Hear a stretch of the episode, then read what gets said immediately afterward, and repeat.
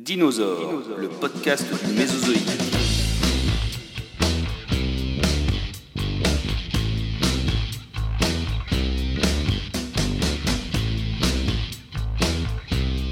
Bonjour à tous et bienvenue dans notre premier épisode. Je vous propose de partir à la découverte de la profondeur du temps. Quand sont apparus les premiers dinosaures? Ceux-ci ont-ils existé pendant longtemps? De quand date leur disparition Et nous les humains, depuis quand existons-nous? Alors pour comprendre cela, rien de plus simple qu'une petite expérience de pensée. Imaginons, le Big Bang s'est produit le 1er janvier et nous sommes aujourd'hui le 31 décembre à quelques instants de la nouvelle année. Il s'agit de faire tenir les 13,5 milliards d'années qui nous séparent du Big Bang en une seule année de 365 jours. Donc si le Big Bang a eu lieu le 1er janvier, les premières étoiles naissent le 3 janvier. Notre système solaire se forme le 1er septembre. Les premières formes de vie apparaissent sur la Terre le 21 septembre. Il s'agit alors d'êtres vivants composés d'une seule cellule.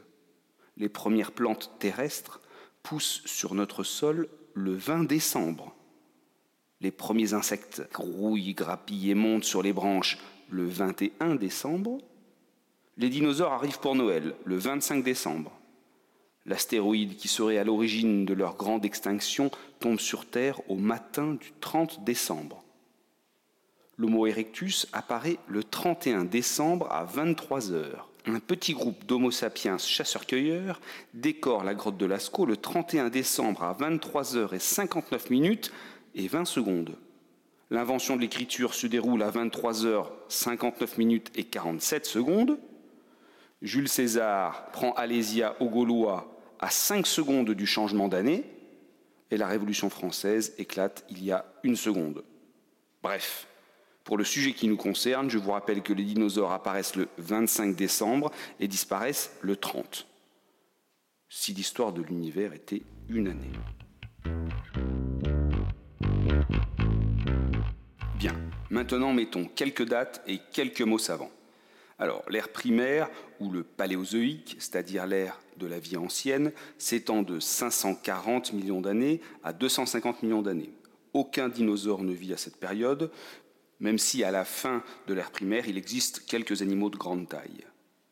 Maintenant, intéressons-nous à notre période star, l'ère secondaire, ou mésozoïque. Elle s'étend de 250 millions d'années à 65 millions d'années. Les dinosaures apparaissent au début du Mésozoïque, il y a 230 millions d'années. Ils disparaissent à la fin de cette période, il y a 65 millions d'années. Le Mésozoïque est séparé en trois petites périodes. Enfin, petites, vous allez voir, ce pas des tout petits morceaux quand même. Hein. Tout d'abord, le Trias, entre 250 et 200 millions d'années. Cette période de 50 millions d'années voit la naissance des mammifères et des dinosaures. Puis, seconde période, le Jurassique, entre 200 et 135 millions d'années. C'est notamment le moment d'apparition des premiers oiseaux.